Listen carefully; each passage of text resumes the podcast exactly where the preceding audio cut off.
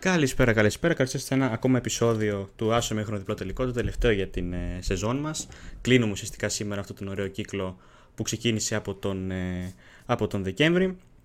Ε, με σχετικά μικρότερη επικαιρότητα, ε, εφόσον τελειώσαν και τα πρωταθλήματα τουλάχιστον στο ποδόσφαιρο. Ε, Παρ' όλα αυτά έχουμε ακόμα πράγματα να πούμε γιατί ποτέ δεν μας αφήνει παραπονεμένους το, το άθλημα, ούτε το μπάσκετ. Ε, οπότε, ε, είμαστε εδώ και σήμερα ε, προκειμένου να μιλήσουμε λίγο και για, τον, ε, για την κατάκτηση του Champions League από το Manchester City ε, λίγο εννοείται για τα ε, μεταγραφικά ε, στο ελληνικό ποδόσφαιρο ως επιτοπλίστων ε, και για τους ε, τελικούς, για τον τέτοιο τελικό στο, στο μπάσκετ, για το Game 3 το οποίο είχαμε εχθές όπου ο Ολυμπιακός κατάφερε να κάνει το 2-1 στη σειρά. Λοιπόν, να τα πάρουμε με, μια, με μια σειρά όλα. Ε, έχω εδώ σήμερα εκλεκτούς καλεσμένους για άλλη μια φορά. Έχω τον πρωτοεμφανιζόμενο τον Χρήστο Ποριάζογλου που γράφει και στο site μας, στο Athletic Square, ε, και η Τζέννη Παπαδοπούλου που είναι για δεύτερη φορά μαζί μας, ε, οι οποίοι θα μας μιλήσουν λίγο για το πώς έφτασε η μέχρι εδώ, για το πώς έφτασε μέχρι την ε, κατάκτηση του τρέμπλου ουσιαστικά, ε, αλλά και λίγο για τον τελικό του Champions League. Παιδιά, καλησπέρα, σας δίνω την πάσα. Ο λόγος σας. Καλησπέρα. Λοιπόν, λοιπόν, εμείς ουσιαστικά θα αναφερθούμε ε, στους τρεις παράγοντες που οδήγησαν στο treble του Manchester City, την κατάκτηση του FA Cup, του Champions League και εννοείται Premier League. Ε, θα ξεκινήσω εγώ και θα δώσω συνέχεια την πάσα στον Χρήστο να μας μιλήσει για την Premier League και όσα είδαμε την ε, φετινή χρονιά. Ουσιαστικά, πριν λίγες μέρες, ε, η City κατάφερε να διεκδικήσει και το δεύτερο της ε, τίτλο μέσα στην ε, σεζόν, η οποία είναι η κατάκτηση του FA Cup. Ε, να κάνουμε μια ιστορική αναδρομή στα αποτελέσματα ε, τη σεζόν και το πώς ε, έφτασε μέχρι εκεί. Ε, αντιμετώπισε τη Chelsea, παίρνοντας το εισιτήριο για τους 32, ε, με σκορ 4-0, ένα ευρύ σκορ αν συγκρίνεις την ομάδα την οποία έπαιζε. Ε, στους 16, για τους 16, για το ειστήριο 16, αντιμετώπισε την Arsenal σε ένα... Η αλήθεια είναι ότι εκείνη την περίοδο η Arsenal ε, ήταν ε, αρκετά ισχυρή και ήταν ένα παιχνίδι λίγο φόβητρο για τη Manchester City. Ε, κατάφερε και την κέρδισε με ένα 0. Εντάξει, όχι ένα ευρύ σκορ, ένα χαμηλό σκορ, αλλά της έδωσε το εισιτήριο ένα εισιτήριο που στον επόμενο γύρο αντιμετώπισε την Bristol City και κατάφερε να την κερδίσει με 0-3. Στη συνέχεια, στα προημιτελικά, ε, αντιμετώπισε την, την Burnley ε, και την κέρδισε με ένα εξίσου ευρύ σκορ 6-0. Μετά στον ημιτελικό με τη Self United 3-0 το σκορ ε, και το άλλο ζευγάρι ήταν η Brighton με τη Manchester United, ένας δύσκολος αγώνας που η United κατάφερε και επικράτησε με 0-1. Και στο μεγάλο τελικό, ε, Manchester City ενάντια Manchester United, ένα derby του Manchester, που κατάφερε η City και κατέκτησε το FA Cup με σκορ 2-1.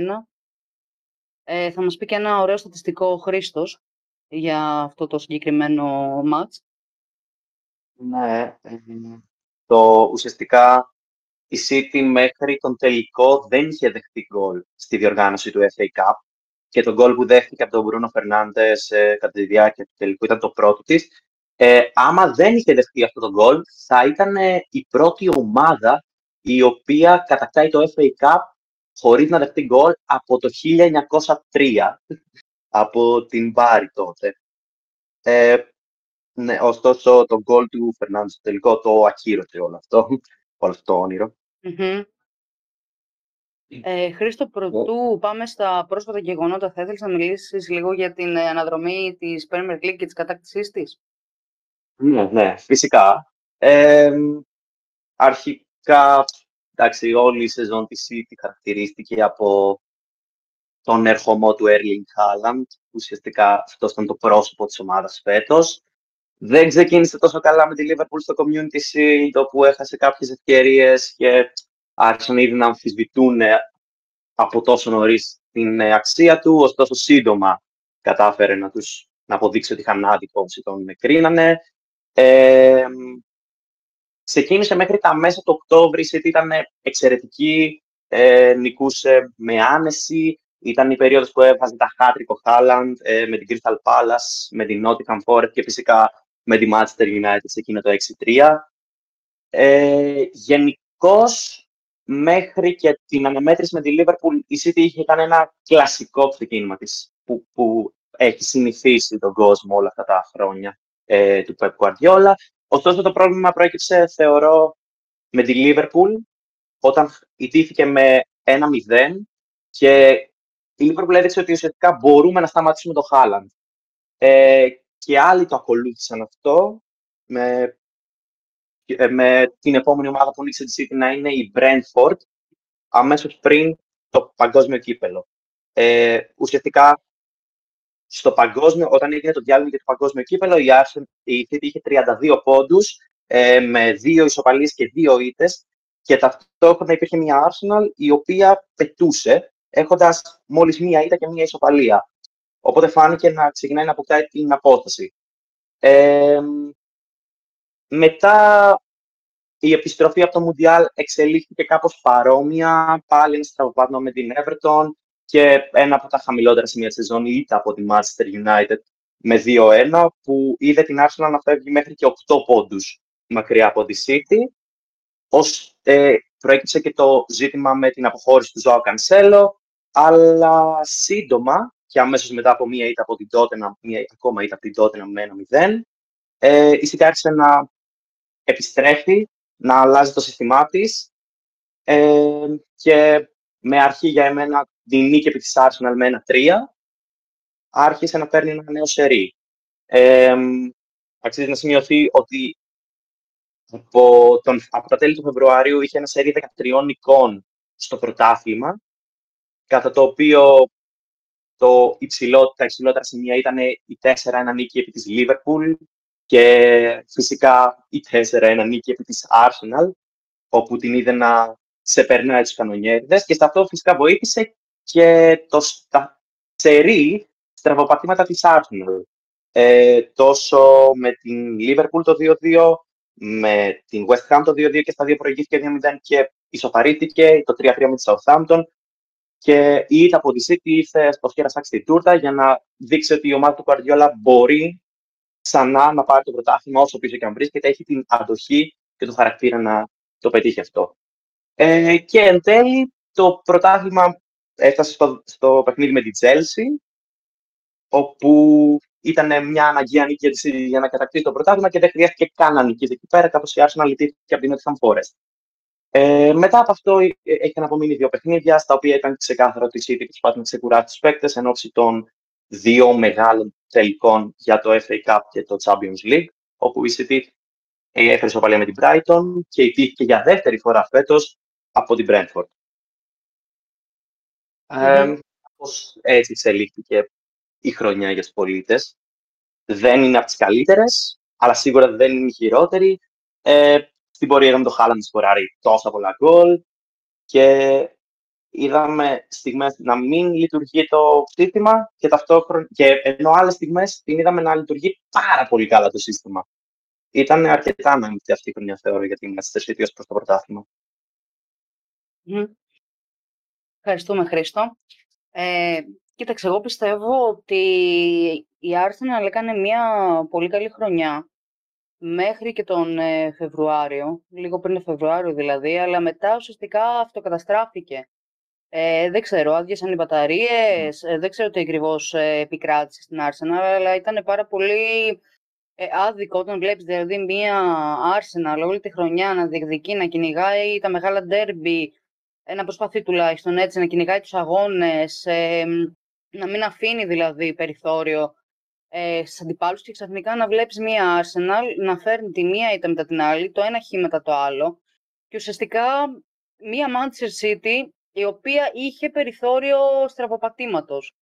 Δηλαδή, αν η Arsenal δεν της το έδινε αυτό το περιθώριο, θα ήταν πολύ δύσκολο για την ε, φετινή City στο πρωτάθλημα, έτσι όπως ξεκίνησε ουσιαστικά με, με, το, με τους βαθμούς που έχασε στην αρχή, ε, να την κοντρολάρει την Arsenal. Αλλά ουσιαστικά αυτοκτόνησε για μένα η Arsenal. Δηλαδή, αν όλα αυτά τα παιχνίδια, ε, πολλά χ, πολλές σίτες, μερικές σίτες οι οποίες δεν εξηγούνται κιόλας. Δηλαδή, Ε, εντάξει, δεν θα μιλήσω τώρα για την τελευταία παράδειγμα ήττα ε, ή την, ουσιαστικά παράδειγμα με την Νότιχαμ, την ήττα, με το 1-0, που εντάξει, νομίζω είχε κρυθεί ήδη το πρωτάθλημα, δεν, ε, δεν περίμενε αυτή την ήττα, ξέρω εγώ, για να κρυθεί ο πρωταθλητής. Ε, εντάξει, ναι, μεν αυτή η ήττα, ξέρω εγώ, ευνόησε την Νότιχαμ και την ε, κράτησε στην κατηγορία. Αλλά γενικά, όσο αφορά την Arsenal, έκανε μεγάλα στραβοπατήματα. Και ουσιαστικά χάθηκε και λίγο από μόνο του το πρωτάθλημα. Για μένα. Ναι. Λοιπόν. Πες μου.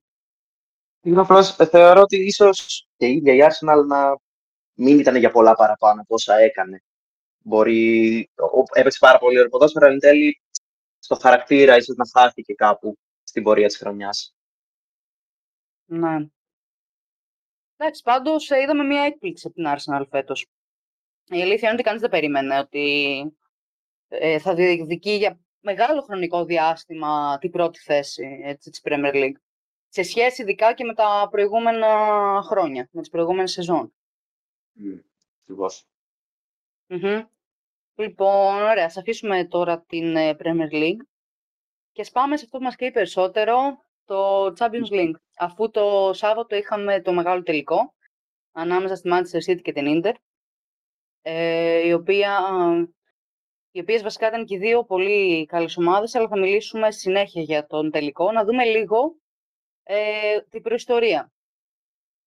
Από, ουσιαστικά από τον αγώνα της Manchester City με τη Λιψία, ο οποίος ε, πρώτος αγώνας δεν ξέρω, δυσκόλεψε, τουλάχιστον έφερε ένα χ.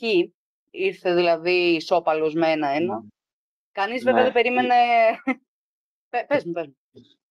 Ε, για, για, για εκείνη την ισοπαλία ουσιαστικά ήταν νομίζω και η χρονική στιγμή, ήταν ακόμα στη στιγμή της mm-hmm. ε, προσαρμογής στο νέο σύστημα, αυτό το με 3-2-4-1 που, που ξεκίνησε να χρησιμοποιεί εκείνη τη στιγμή ο Κουαρδιόλα. Γι' αυτό πιστεύω ότι δεν πήγε τόσο καλά αλλά μετά... Ε, ναι, ίσως όντως ήταν μια κακή στιγμή, δηλαδή αν κρίνεις και από τον, από τον επόμενο αγώνα, ο οποίος ε, ήρθε 7-0, εντάξει, καταλαβαίνεις ότι ήταν ένας στραβοπάτημα της City ο συγκεκριμένος αγώνας. Εντάξει, mm.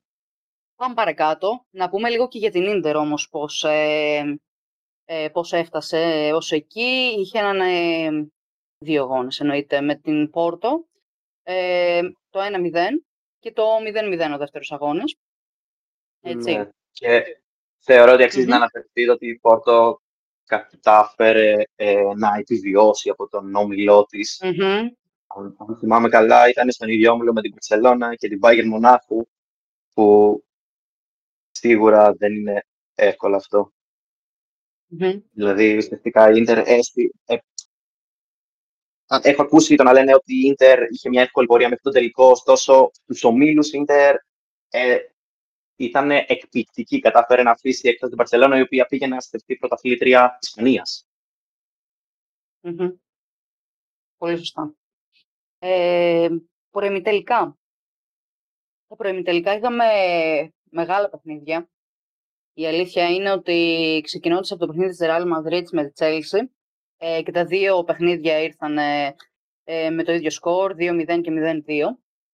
Ε, στη συνέχεια είχαμε το Μίλαν Νάπολη, ένα επίσης σπουδαίο παιχνίδι, το οποίο η Μίλαν κατάφερε να πάρει την πρόκριση από την Νάπολη, μια σπουδαία Νάπολη τη συγκεκριμένη σεζόν.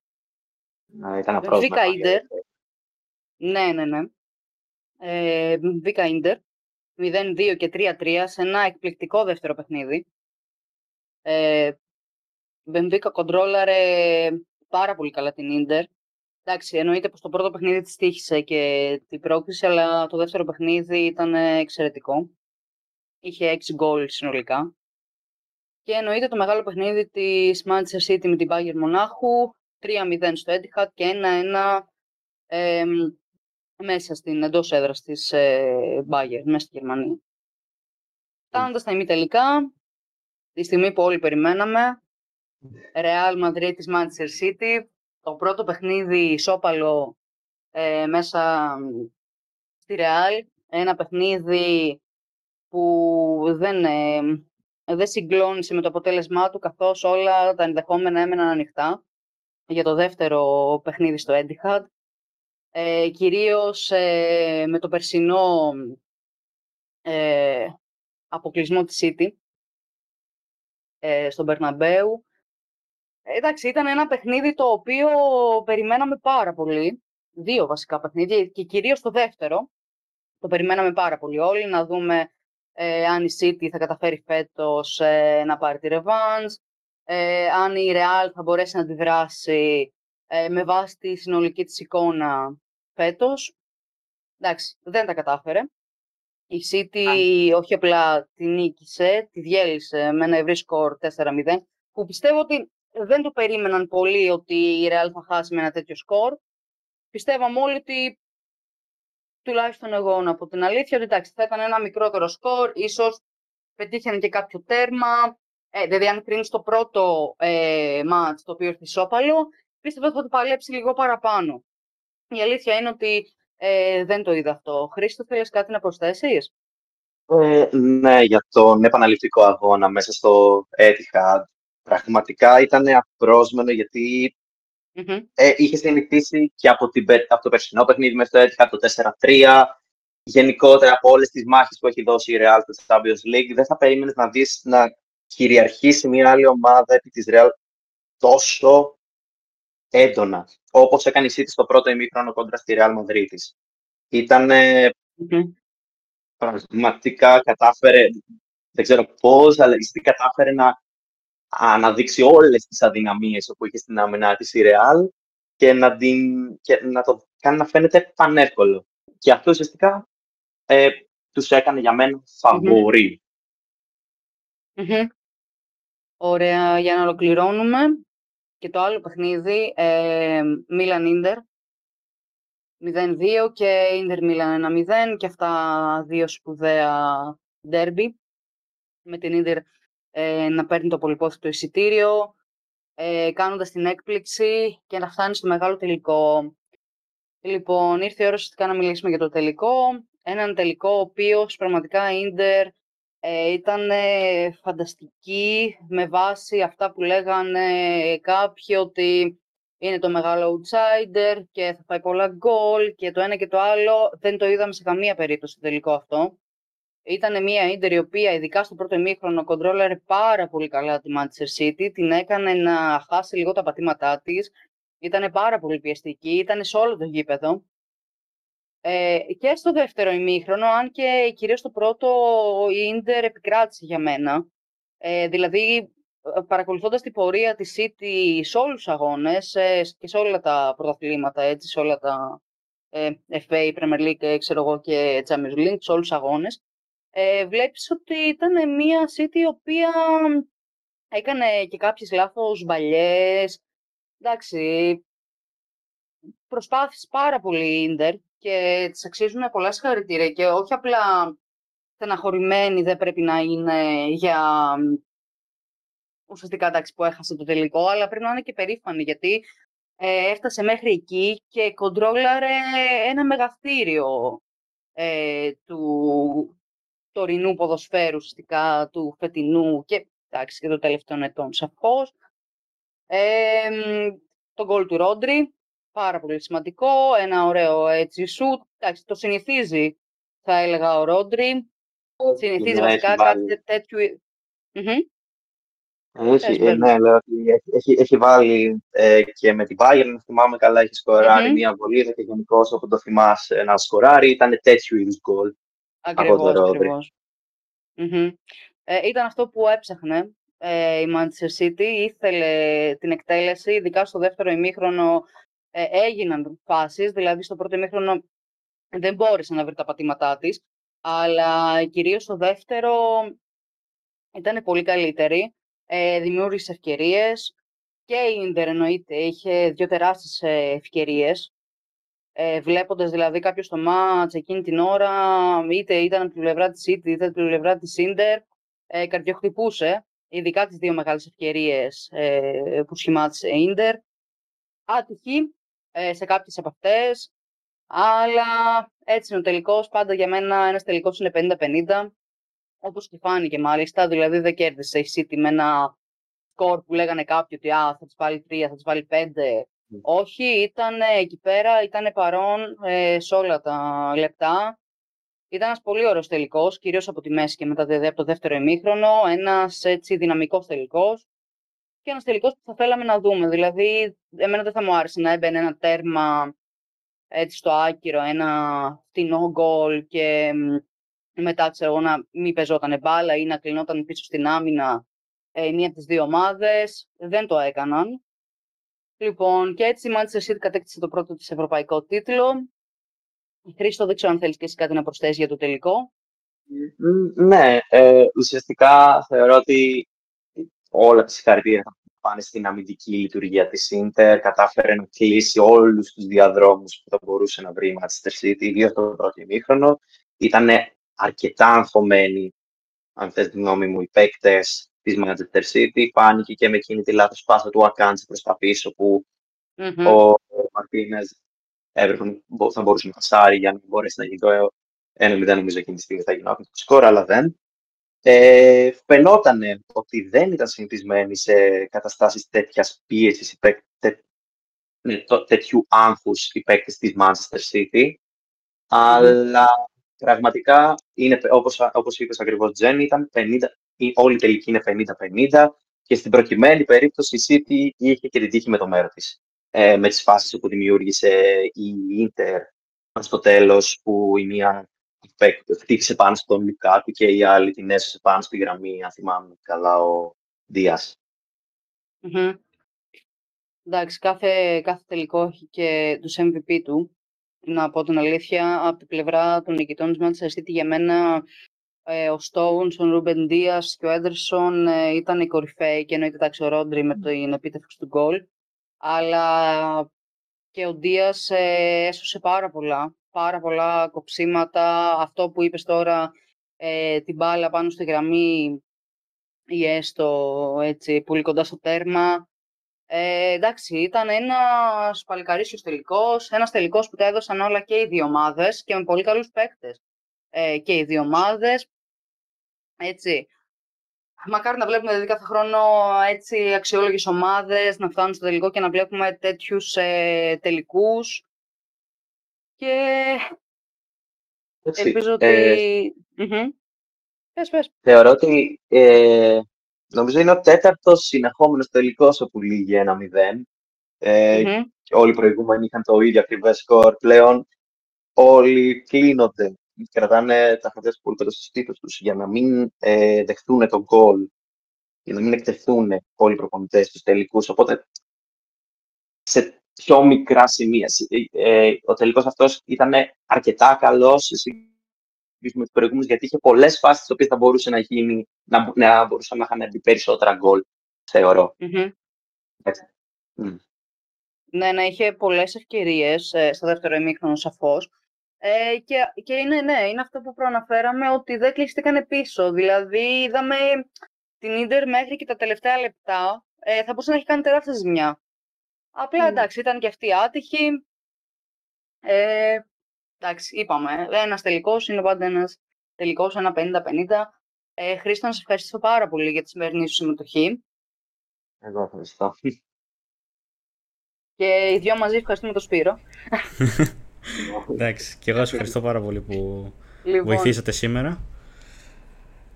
Λοιπόν, λοιπόν. καλή συνέχεια και να είστε καλά. Συνέχεια. Λοιπόν, ε, ευχαριστώ πολύ τα παιδιά που ήταν μαζί μας για, το, ε, για αυτή την ιστορική αναδρομή και για την ανάλυση του τελικού εννοείται. Ε, λοιπόν, πριν κλείσουμε για διάλειμμα, να πάμε λίγο γρήγορα, επειδή δεν έχουμε και πάρα πολύ χρόνο, ε, να μιλήσουμε λίγο για τα μεταγραφικά σενάρια που έχουν προκύψει στην Ελλάδα. Ε, και όχι μόνο σενάρια, έχουμε και κλεισμένες μεταγραφές, όπως π.χ. για τον Παναθηναϊκό, που ε, πλέον θεωρείται δεδομένη η απόκριση του Μλαντένοβιτς, του αριστερού μπακ από την Ελέγγυα Βαρσοβίας. Ε, από εκεί και πέρα, ε, όσον αφορά τον Ολυμπιακό, ε, βρίσκεται κοντά στον, ε, Ισπανό, στον ε, Ουρουγανό, αν δεν κάνω λάθος, ε, στόπερ, ε, στον αμυντικό τον Καμπρέρα, τον 31χρονο, ε, καθώς ο Ολυμπιακός βρίσκεται στην αναζήτηση στόπερ εδώ και ε, πολύ καιρό, με το δεδομένο ότι έχει εμπεβαιωμένα πρόβλημα στα, ε, στην πίσω γραμμή, ας το πούμε έτσι, στην, ε, ε στην ανασταλτική του ε, γραμμή. Ε, ο Καμπέρα να πούμε ότι πρόκειται για, για τον Ουρουγουανό όπως πούμε 31 ετών ε, ο οποίος αγωνίζεται ή αγωνιζόταν θα δείξει στην Εσπανιόλ ε, με θητεία και στη Χετάφε ε, και στη Ριάλ Σαραγώζα και στην Αθλητικό Μαδρίτης. Ε, έμπειρος ε, στόπερ, ε, ακούμε αρκετά καλά λόγια ε, από την Ισπανία και μπορεί να αγωνιστεί και στις δύο ε, και είτε ως δεξιός είτε ως αριστερός στόπερ. Αυτό θέλει ο Ολυμπιακός αυτή τη στιγμή. Αυτό κυνηγάει και είναι πάρα πολύ κοντά σε αυτή την περίπτωση. Τώρα, ε, πάμε λίγο στα του Άρη, ο οποίος έληξε το κοινή συνενέση, μάλλον λύθηκαν τα συμβόλαια των Νταμπό και Γκρέι. Ε, από τον Γκρέι υπήρχαν αρκετά παράπονα από την πλευρά των ε, Κιτρίνων, ε, κυρίως όσον αφορά την ε, αποτελεσματικότητα και την ευστοχία στις φάσεις της εντρεφορίσχες σε πολλά εισαγωγικά ε, που δεν κατάφερε να, ε, στις οποίες δεν κατάφερε να ευστοχήσει και σε πολλά εισαγωγικά πάλι στέρισε από τον Άρη αρκετά πράγματα. Ε, και με τον Ταμπό πάλι υπήρχαν αρκετά, ε, αρκετά παράπονα. Μιας και πάμε για, ε, για δυστοκία γενικότερα να πούμε ότι ο Άρης υπάρχει έχει δεδομένο ενδιαφέρον για τον ε, συγγνώμη, για τον Φανβέρτ ε, για τον Ολλανδό ε, φόρ της, ε, της ΑΕΚ ε, ο Άρης θεωρεί ότι χρειάζεται ένα φόρ τέτοιου τύπου που να μπορεί να τελειώσει τις φάσεις και να μπορεί χωρίς πολλές επαφές με την μπάλα να ολοκληρώσει μια προσπάθεια με καλά τελειώματα ενώ ε, έχει σπάσει γενικότερα μια παραφιλολογία για, αυτό το, για αυτή την περίπτωση καθώς ε, συνδέεται και με την περίπτωση του ενδιαφέροντος της ΑΕΚ για τον Πάλμα το οποίο δεν είναι επιβεβαιωμένο, δεν είναι επιβεβαιωμένο βέβαια αλλά ε, υπάρχει μια τέτοια φημολογία. Ε, ουσιαστικά η παραφιλολογία που έχει προκύψει είναι ότι μήπως γίνει κάποια ανταλλαγή, μήπως τα βρουν κάπως Άκη και Άρης, θα δείξει αυτό. Ε, Προς το παρόν έχουμε ένα δεδομένο ενδιαφέρον του Άρη για τον, ε, για τον Φανβέρτ. Τώρα, ε, όσον αφορά τον Μπακ δεν έχουμε πάρα πολλά πράγματα πέραν του ότι κοιτάει για ε, μεσοεπιθετικό και χαβ. Ε, αυτές είναι οι προτεραιότητες του. Ε, ενώ στα Τισάεκ, ε, πέρα από την απόκτηση του πύλου δεν υπάρχουν κάποια νεότερα, ακούγονται κάποια ονόματα, αλλά όχι τίποτα σίγουρο, ούτε κάτι το οποίο επιβεβαιώνει η ΑΕΚ βασικά. Ε, ενώ να πούμε ότι η ΑΕΚ έβγαλε και τα διαρκείας της, ε, μια ακόμη πληροφορία, τα οποία πάνε για ε, sold όπως ανακοίνωσε η ΠΑΕ. Λοιπόν, αυτά ήταν τα γραφικά. Ε, και πριν κλείσουμε, να μιλήσουμε λίγο για τον μπάσκετ, έτσι απλά να κάνουμε μια αναφορά.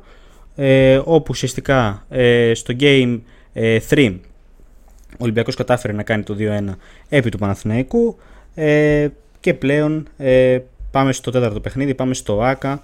Βλέπουμε εν τέλει ότι ε, ο, η τελική αυτή της Basket League είναι πιο ανταγωνιστική από ό,τι κάποιοι ε, μπορεί να περίμεναν.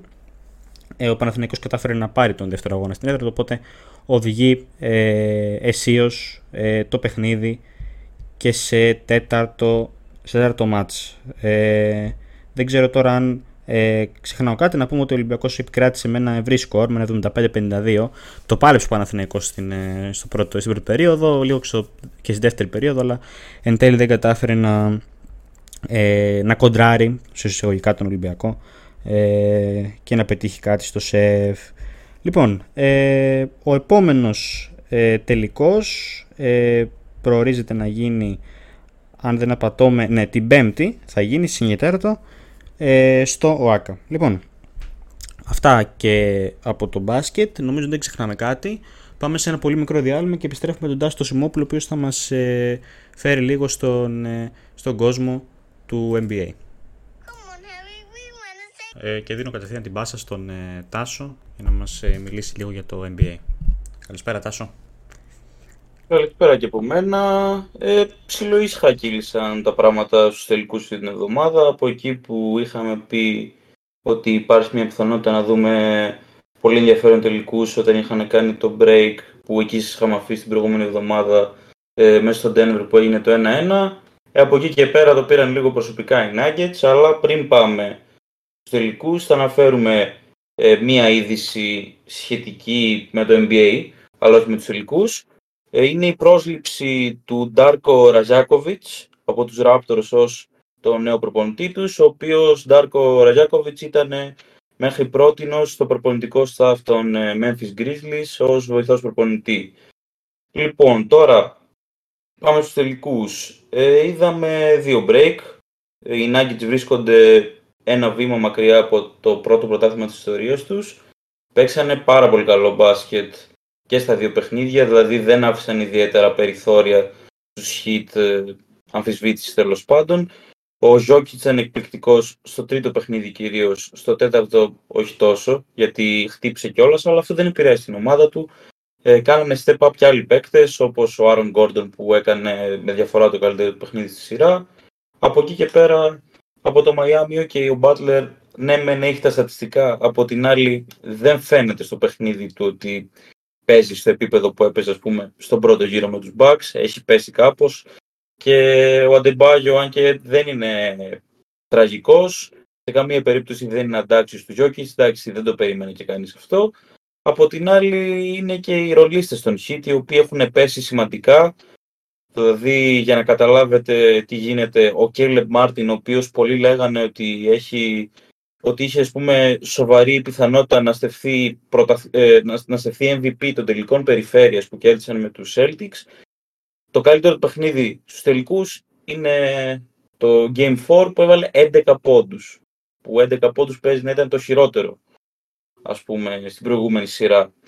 Λοιπόν, κάτι που είναι λίγο fun fact και αξίζει να αναφερθεί είναι ότι συνδυαστικά, άμα πάρεις τις χαμηλότερες τιμές από το κάθε παιχνίδι της κανονικής περίοδου, για να πας σε ένα παιχνίδι των Nuggets θα χρειαζόταν για τα 41 παιχνίδια αυτά 705 δολάρια.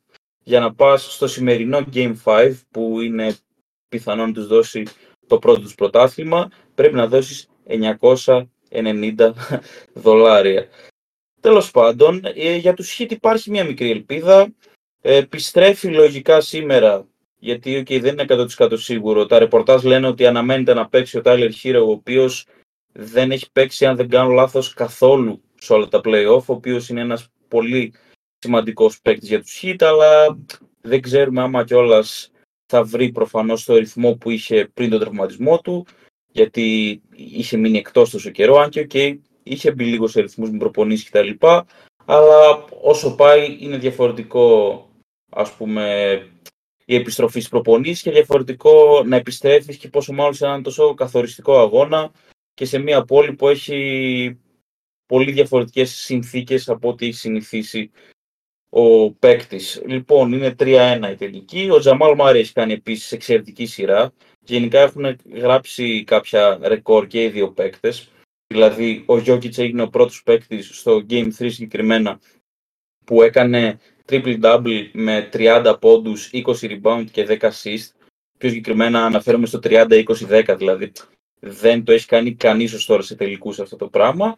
Αλλά στο ίδιο παιχνίδι κιόλας κάνανε και οι δύο triple-double με 30 πόντους και πάνω, που δεν είναι ότι έγινε πρώτη φορά μόνο σε τελικούς, έγινε πρώτη φορά στην ιστορία του NBA. Δηλαδή και στη regular season και στα playoff και προφανώς και στους τελικούς είναι κάτι το αξιομνημόνευτο. Λογικά, άμα κερδίσουν οι Nuggets σήμερα, θα πάρει το Finals MVP ο Jokic, αυτός είναι το τεράστιο φαβορή. Παρόλο που, okay, και ο, και ο Jamal Murray έχει κάνει πάρα πολύ καλή σειρά, αλλά εντάξει, το αξίζει, νομίζω, ο Jokic. Για να δούμε, θα βγάλουν κάποια αντίδραση ή θα τελειώσει η σειρά σήμερα. Δεν έχουν δείξει το καλύτερο πρόσωπο hit. Προφανώς θέλει και η κούραση, γιατί οι Nuggets συνολικά στα play-off είχαν παίξει ε, 5 και 10 παιχνίδια μέχρι τους τελικούς, ενώ οι Heat είχαν παίξει 18. Και αυτά είναι αρκετά περισσότερα παιχνίδια, πόσο μάλλον όταν το ταλέντο το έχει το Denver. Δηλαδή περισσότερο ταλέντο έχει το Denver. Αυτά λοιπόν και θα δούμε τώρα τα ξημερώματα στις 3.30 άμα το Denver θα καταφέρει να βάλει τέλος στη χρονιά στο 1.27 είναι ο Άσος πληροφοριακά. Ε, αυτό. Ωραία. Ε, ευχαριστούμε πάρα πολύ και τον Τάσο. Ε, σε ευχαριστώ Τάσο συνολικά για τη χρονιά αυτή ε, και ας μπήκες λίγο κατά μεσής, ε, βοήθησες πάρα πολύ με το, με το τομέα του NBA που το χρειαζόμαστε αρκετά. Ε, λοιπόν, ε, πάμε τώρα σε ένα πάρα πολύ μικρό διάλειμμα και επιστρέφουμε με το σχόλιο του Νίκου. Λοιπόν, είμαστε και πάλι εδώ για να κλείσουμε την εκπομπή με το σχόλιο του Νίκου, το τελευταίο ε, και αυτό το σχόλιο ε, για την ε, σεζόν. Ε, Νίκο, λόγος σε σένα. Καλησπέρα. Καλησπέρα σας, καλησπέρα. Ήρθε η στιγμή, λέγαμε και πριν δύο Δευτέρες, για την αποτίμηση πλέον ουσιαστικά στο κλείσιμο της φετινής σεζόν. Ε, μια χρονιά η οποία να πούμε ότι είχε έτσι, πολλά σημεία αναφοράς συνολικά από την έναρξή της πριν 12-11,5 ε, μήνες μέχρι και σήμερα. Είχαμε πολλά γεγονότα που είχαν πολλά χρόνια να συμβούν. Ε, οι, οι τελικοί, οι περισσότεροι των διοργανώσεων των διεθνών και των κυπέλων είχαν ενδιαφέρον μέχρι το τέλος. Ε, ας ξεκινήσουμε, ας δούμε λίγο, ας τα πάρουμε από το, από τέλος και να γυρίσουμε. Είχαμε καταρχάς ε, τους, ε, ο τελικός ο μεγάλος Champions League ε, όπου η City πανηγύρισε το πρώτο, την πρώτη κατάκτηση στη, στη διοργάνωση, έγινε και αυτή η πρωτάρα ε, και κερδίζοντας πολύ δύσκολα, πολύ δυσκολότερα από ότι πολλοί δίθεν ειδικοί του στοιχήματος είχαν προεξοφλήσει την Ίντερ με 1-0. Η Ίντερ απέδειξε ότι ε, διαψεύδοντας αρκετό κόσμο ότι δίκαια βρέθηκε στο τελικό. Ε, το επιχείρημα των ευνοϊκών κληρώσεων είναι πολύ σχετικό να πούμε ε, καθώς και άλλες ομάδες είχαν ευνοϊκές κλειώσεις αλλά δεν τις εκμεταλλεύτηκαν. Η Ίντερ η οποία έχει μια πάρα πολύ καλή πορεία με 7 νίκες, 3 ισοπαλίες και 3 ήττες στο σύνολο των 13 αναμετρήσεων έχοντας αντιμετωπίσει σε αυτά τα παιχνίδια την Μπαρτσελώνα, την Bayern, την, ε, ε, την Πόρτο, την Μπενφίκα και τη Μίλαν. Μιλάμε για ομάδες που έχουν κατακτήσει ε, τουλάχιστον από δύο φορές και πάνω των πρωταθλητριών ε, σίγουρα κανένα από τα εμπόδια, μιλάμε για ομάδες δυνατές, δεν, δεν είναι εύκολο. Ε, να πούμε ότι ε, η κατάκτηση της City, ε, η οποία City βέβαια έχει εκκρεμότητες δικαστικές, μην ξεχνάμε, στο, στην Αγγλία ε, κινδυνεύει μέχρι και με αποβολή από την Premier League λόγω ε, πολλών παραβιάσεων που έχει με το Financial Fair Play. Στο περιθώριο λοιπόν ε, αυτών των εκκρεμωτήτων. Η City έκανε την, το treble, πανηγύρισε το treble, έγινε η δεύτερη ομάδα του Manchester που πανηγυρίζει το treble. Ε, να πούμε ότι ε, το γεγονός ότι η City λοιπόν έγινε πρωτάρα, κατέκτησε το Champions League, δημιουργεί μια πολύ ενδιαφέρουσα σύμπτωση. Ε, Καθώς ε, η City μετά το χαμένο τελικό του 2021 εναντίον της Chelsea, δύο χρόνια αργότερα κατάφερε να κατακτήσει για πρώτη φορά στην ιστορία του Champions League τα, και τα δύο συνέβησαν σε μονές ημερολογιακά χρονιές. Κάτι αντίστοιχο είχε γίνει και το 91 με 93, όπου αντίστοιχα η Μαρσέη είχε χάσει τον τελικό το 91 από, την, από τον Ερυθρό Αστέρα, ενώ το 93 κατέκτησε ε, το Champions League, δηλαδή είχε μια αποτυχημένη και εν συνεχεία μια επιτυχημένη ε, προσπάθεια. Αυτό λοιπόν δημιουργεί μια πολύ ενδιαφέρουσα σύμπτωση σε σχέση με με το γεγονός ότι και το 1993 και το 2023, 30 χρόνια μετά, η ΑΕΚ ήταν πρωταθλήτρια Ελλάδος στις μοναδικές μονές ημερολογιακά χρονιές, μονά έτη, που κατέξε το πρωτάθλημα την τελευταία 30 ετία. Καθώς και το, οι, οι, δύο χρονιές που μεσολαβούν που κατέκτησε ΑΕΚ το πρωτάθλημα ήταν το 1994 και το 2018, αμφότερα ζυγά ημερολογιακά έτη. Να πούμε ότι ε, όπως είχαμε ξαναπεί και έχουμε, έχω γράψει κιόλας, η Ιταλία βέβαια είχε ε, τριπλή εκπροσώπηση στον τελικό, κάτι που είχε να συμβεί από το 1994, όταν ε, και τότε είχαμε μάχη πρωταθλήματος ε, με την ΑΕΚ και τότε πρωταθλήτρια και τον, τον Παναθηναϊκό δεύτερο και τον Ολυμπιακό τρίτος στη βαθμολογία. Βέβαια, φέτος ε, σε αντίθεση με το 1994 ήταν και οι τρεις χαμένοι τελικοί για τις Ιταλικές ομάδες.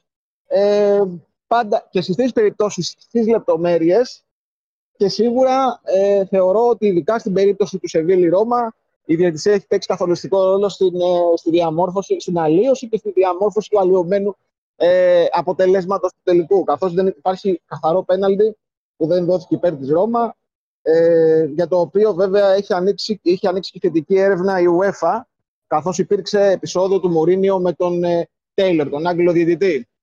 Ε, στην περίπτωση, να, για, να μην, για να το πούμε ολοκληρωμένα, στην περίπτωση του City Inter, ο Πολωνός Βαφτσίνιακ έδωσε κάποια λίγα σπόρια, θα έλεγα κάποιες λεπτομέρειες υπέρ της City, κάποια φάουλ που δεν έδωσε υπέρ της Inter. Η Inter διαμαρτύρεται και για μια ίσως αποβολή της City ε, λίγο πριν τον γκολ, σε φάουλ, σε κλασική θέση έξω από την περιοχή. Τέλος πάντων, λεπτομέρειες σε σχέση με τη διαιτησία του Σεβίλη Ρώμα σίγουρα ήταν πιο κοντά στο 50-50, γιατί 50-50 ακριβώς δεν ήταν.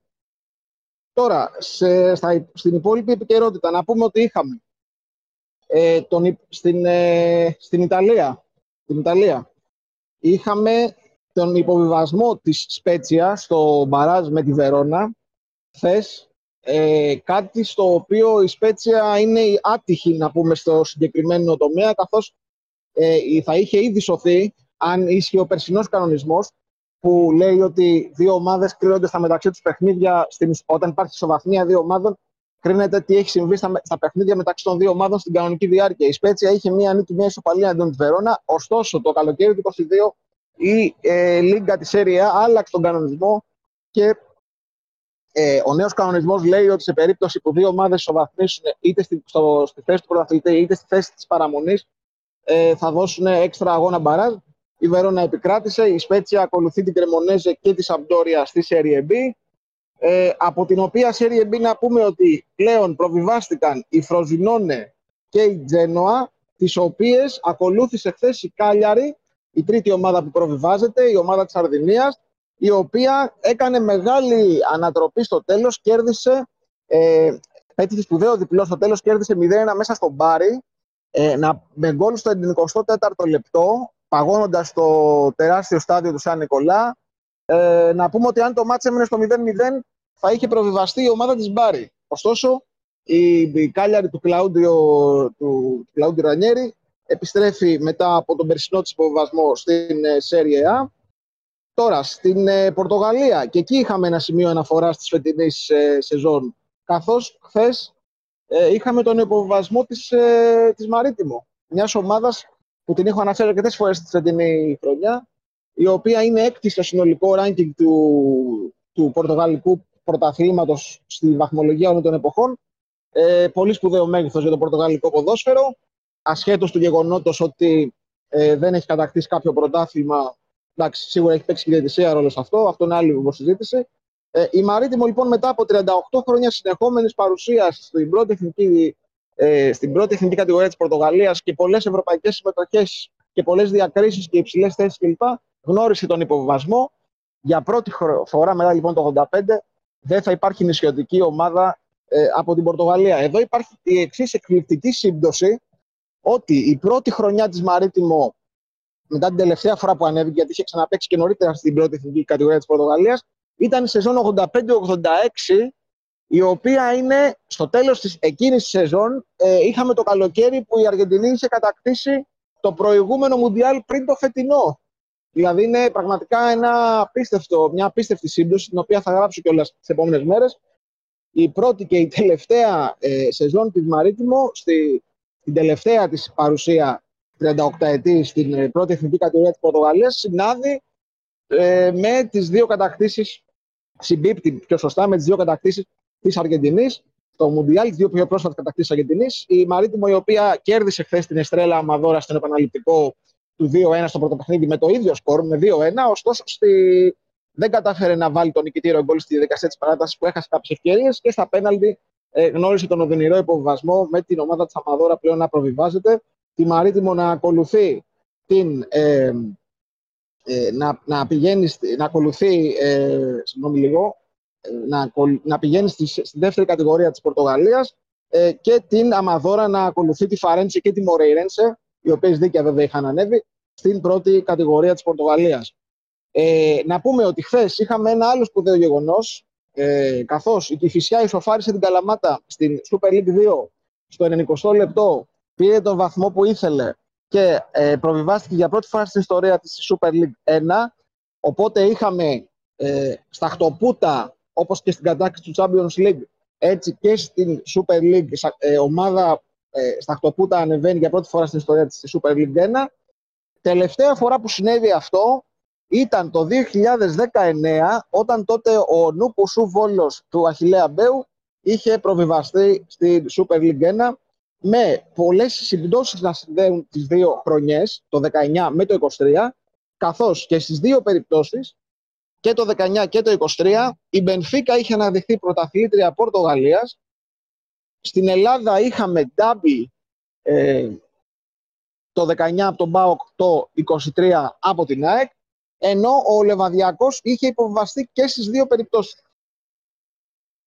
Τώρα, ε, επίσης, μιας και αναφέραμε ε, να γυρίσω πάλι λίγο στο θέμα της ε, σταχτοπούτας στο Champions League, γιατί ε, το ξέχασα πριν.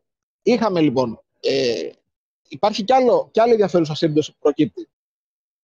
Ε, την προηγούμενη φορά που κατέκτησε ε, σταχτοπούτα το Champions League ήταν το 2012, δηλαδή από το 2013 μέχρι το 2022, όσες ομάδες το κατέκτησαν το είχαν, το είχαν ήδη κατακτήσει κι άλλες φορές, έτσι. Ε, την προηγούμενη λοιπόν φορά το είχε κατακτήσει η Chelsea το 2012, πάλι αγγλική ομάδα.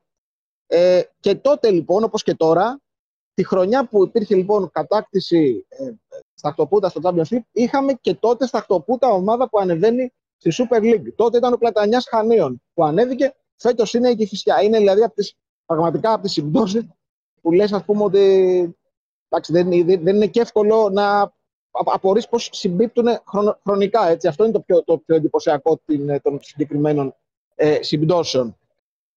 Ε, είπαμε και πριν ότι ήταν μια χρονιά με, με πολλά... Α, επίσης να πούμε ότι, να αναφερθούμε και στο ελληνικό πρωτάθλημα που το έχω ξανακάνει βέβαια, ότι ε, για πρώτη φορά μετά από πολλά χρόνια είχαμε ε, πρωτάθλημα που να κρίνεται κυριολεκτικά μαθηματικά την τελευταία αγωνιστική, κάτι που είχε να συμβεί εδώ και 15 χρόνια από τη σεζόν 7-8 έτσι και αυτό έχει το ενδιαφέρον του, με τέσσερις ομάδες να θεωρητικά να διεκδικούν το πρωτάθλημα μέχρι κάποια στιγμή.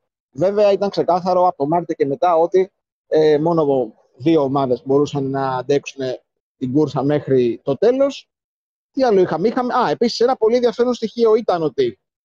Στο, το οποίο το έχω αναφέρει και αυτό βέβαια, ότι ε, στην Ιταλία είχαμε για τέταρτη συνεχόμενη χρονιά διαφορετική ομάδα να κερδίζει ε, το πρωτάθλημα, καθώς η Νάπολη ε, έκανε την, ε, μεγάλη επιτυχία φέτος, κατέκτησε το πρωτάθλημα, το πρωτάθλημα επέστρεψε στο Νότο και υπάρχει αυτή η εκπληκτική σύμπτωση με το κύπελο Ελλάδος, όπου και στο κύπελο Ελλάδος είχαμε τέταρτη συνεχόμενη διαφορετικό, ε, τέταρτο συνεχόμενο διαφορετικό νικητή, ε, δηλαδή αναφέρομαι στην τετραετία από το 20 μέχρι το 23, όπου και στο πρωτάθλημα Ιταλίας και στο κύπελο Ελλάδος είναι διαφορετικοί οι νικητές. Και να πούμε ότι είναι εντυπωσιακό ότι και εντός της τετραετίας 1998 μέχρι 2001 και στους δύο αυτούς θεσμούς είχαμε τέσσερις διαφορετικούς νικητές και αυτό είναι μια πραγματικά ε, εντυπωσιακή σύμπτωση που προέκυψε από την ε, φετινή χρονιά. Βέβαια, ε, θεωρώ ότι το highlight όλης της, ε, το, η κορυφαία στιγμή από πλευράς συμπτώσεων εννοώ στο σύνολο της χρονιάς ήταν βέβαια η κατάκτηση του Μουντιάλ από την Αργεντινή το, το Δεκέμβριο, όπου όπως θυμάστε είχαν προκύψει ε, ούκο λίγα άρθρα τότε στο athleticsquare.gr γύρω στα, στο διψήφιο αριθμό από όσο θυμάμαι, με πολλές συμπτώσεις που συνδέουν και με την κατάκτηση της Βραζιλίας το 2002, σαν δύο σταγόνες νερό, ειδικά από την ημιτελική φάση και μετά, και με την κατάκτηση της Ιταλίας το 2006 και γενικά πολύ ενδιαφέροντα στοιχεία ε, θεωρώ ότι ήταν δηλαδή πραγματικά η αθλητική στιγμή που προκύψαν οι πιο πολλές συμπτώσεις φέτος. Και η Αργεντινή, βέβαια, είχε πολλά χρόνια να κατακτήσει το παγκόσμιο κύπελο και ήταν γενικώ. Και να πούμε βέβαια ότι, και από, ότι κατόπιν της ε, συγκεκριμένης επιτυχίας της Αργεντινής, είχαμε βέβαια και τη μεγάλη σύμπτωση ε, που συνδέει την, ε, το πρωτάθλημα της Νάπολη το 1987 με το φετινό, έτσι, με την Αργεντινή που είχε κατακτήσει το Μουντιάλ το 1986 και το ξανακατέκτησε το 2022. Ε, εντάξει, θεωρώ ότι ήταν μια πολύ γεμάτη συνολικά χρονιά σε, πολλά, σε όλα τα επίπεδα. Έχει πολύ ενδιαφέροντα μάτς. Ε, όπως είπα και πριν, τελική κρυφτήκαν οι τρεις μεγάλοι των ευρωπαϊκών διοργανώσεων στις λεπτομέρειες κυριολεκτικά. Ε, είχαν, δηλαδή, ήταν μια χορταστική θεωρώ χρονιά, είχαμε εντυπωσιακά παιχνίδια και σιγά σιγά πλέον πάμε ε, ε, ε, ουσιαστικά σε διασυλλογικό επίπεδο έχει κλείσει η φετινή ε, σεζόν. Ε, σεζόν. Καλό καλοκαίρι εύχομαι και ανανεώνουμε πλέον το ραντεβού μας ε, για την Δευτέρα 31 Ιουλίου ε, του 2023 όπου πλέον θα έχουμε ήδη τους πρώτους προκριματικούς των ελληνικών ομάδων στην Ευρώπη. Θα έχει γίνει κλήρωση πιθανότατα της Super League και των κορυφαίων πρωταθλημάτων. Θα είμαστε πιο κοντά στην κλήρωση του UEFA Champions League ε, και των υπόλοιπων ε, μεγάλων ευρωπαϊκών διοργανώσεων. Θα, θα έχουμε μπει πλέον σε τροχιά της νέας σεζόν. Έτσι, γιατί η φετινή σεζόν θεωρώ ότι σήμερα κλείνει και επίσημα. Ωραία. Ε, ευχαριστούμε πάρα πολύ τον Νίκο για το σχόλιο του και μιας και φτάνουμε και ακριβώς ε, σιγά σιγά. Ε, να πω ότι ε, ευχαριστώ πάρα πολύ όσους συμμετείχαν φέτος στις ε, εκπομπές μας αυτή τη σεζόν. Ε, θα τους πω, θα τους απαριθμίσω και όλους γιατί όλοι συνεισέφεραν με τον τρόπο τους. Τη Τζέντη Παπαδοπούλου, τον Δημήτρη Ζαβουδάκη, ο οποίος δεν είναι και μαζί μας σήμερα, αλλά ε, βοήθησε πάρα πολύ ε, σε όλη τη διάρκεια. Το Γιάννη τον Καλαμίδα, ο οποίος μπορεί να αποχώρησε από την ισοσελίδα, αλλά και εκείνος ενίσχυσε πάρα πολύ. Τον Τάστο Σιμόπουλο, τον Νίκο τον Τζιάπη ε, και τον Θάνατο Δαδιώτη. Ε, και εγώ ευχαριστώ πάρα πολύ ε, και εσάς που μας, ε, που μας ακούγατε όλο αυτό το, το διάστημα που μας αντέχατε βασικά. Ε, και ανανεώνουμε το ραντεβού μας ε, σε κάποιες θερινές κουμπές που θα γίνουν. Θα αναρτηθεί και το πρόγραμμα σε κάποια, σε κάποια φάση. Θα το αναρτήσουμε ε, υποθέτω στο, ε, στο site. Ε, και αυτά. Ε, και πάλι ευχαριστώ πάρα πολύ. Καλή συνέχεια. Καλό καλοκαίρι